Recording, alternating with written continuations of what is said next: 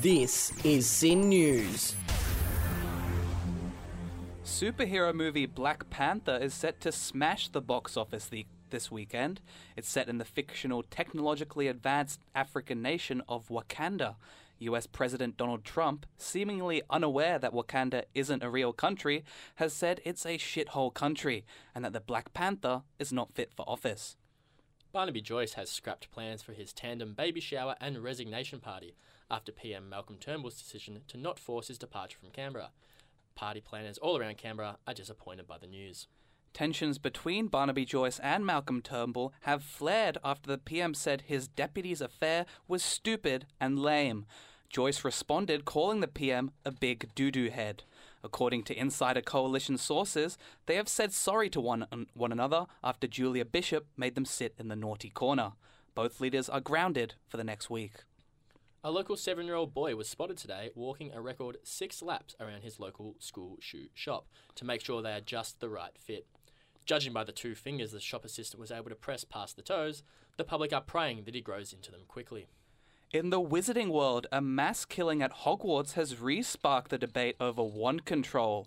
One side is arguing for stricter background checks, while the other argues that the only way to stop a bad guy with a wand is a good guy with a wand. Wand dealer Ollivander is adamant that the wand must choose the wizard, while the Minister for Magic has offered his thoughts and prayers. After enjoying the tandem figure skating so much, Leading climate change skeptic Freeman Dyson has backflipped on his stance. In a statement today, he made clear that th- if there is any threat to the ice melting, it must be stopped in its tracks.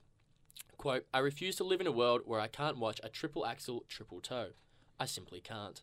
And your local Uber driver, Pratul, has said that he doesn't care about your backpacking trip to India. After several drunk encounters with Melbourne partygoers, he has finally reached his limit. Pratul insists he's from Layla. Sure, Pratul. Sure.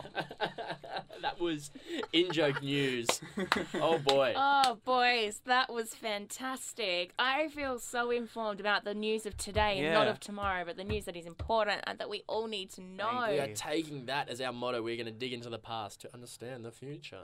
Exactly. We are getting deep here on In Joke. I'm really tapping into my journalism degree here as well. really using all of that research. News stories are so great when you don't have to research them. where you can actually just whatever you feel Make like. the news your own. Exactly, and that's what makes it good news, not bad news, which is the song we're going to be listening to next. Boom! What? It's Bad News by Kanye West. Whoa. Whoa, great song. Anyways, and heartbreaks. Mm-mm. Anyway, you're listening to In Joke on SYN 90.7. Enjoy.